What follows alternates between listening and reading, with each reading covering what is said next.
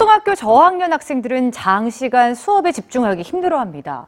학교 현장에선 요즘의 학생들이 과거의 학생들보다 더 산만한 경향이 있다는 얘기도 나오는데요.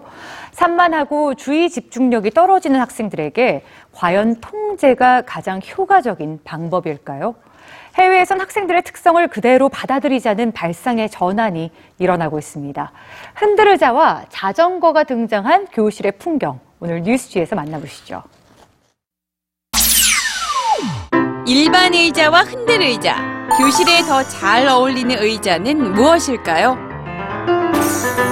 최근 미국의 한 초등학교는 학생들을 위해 의자를 바꿨습니다. 앞뒤로 움직이고 회전도 되는 흔들 의자입니다.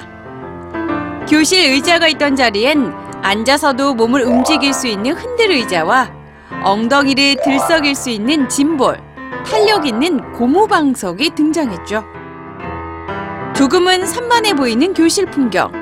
그러나 학생들이 앉아있는 시간은 오히려 더 늘어났습니다. 움직이고 싶을 때 이제는 교실을 돌아다닐 필요가 없다. 의자에 앉아서 몸을 움직이면 된다. 많은 초등학교들이 기존의 교실 의자를 유연하게 움직이는 의자로 교체하는 실험을 하고 있습니다. 집중력이 짧고 움직이는 걸 좋아하는 어린 학생들의 특성을 존중해주기 위해서죠.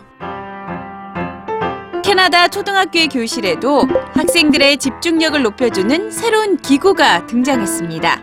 헬스장에서 볼 수 있는 자전거입니다. 수업 중 집중력이 떨어지거나 기분 전환이 필요할 때 학생들은 자전거를 탈 수 있는데요. 에너지를 자연스럽게 소모시켜서 학습 집중력이 높아지는 효과를 볼 수 있습니다. 아이들은 자유롭게 자전거를 이용할 수 있다. 움직이고 싶거나 슬프거나 화가 났을 때 2분 동안 자전거를 탄다. 교실에 학생들을 맞추지 않고 학생들에게 교실을 맞추고 있는 학교들. 교실은 변화하고 있습니다.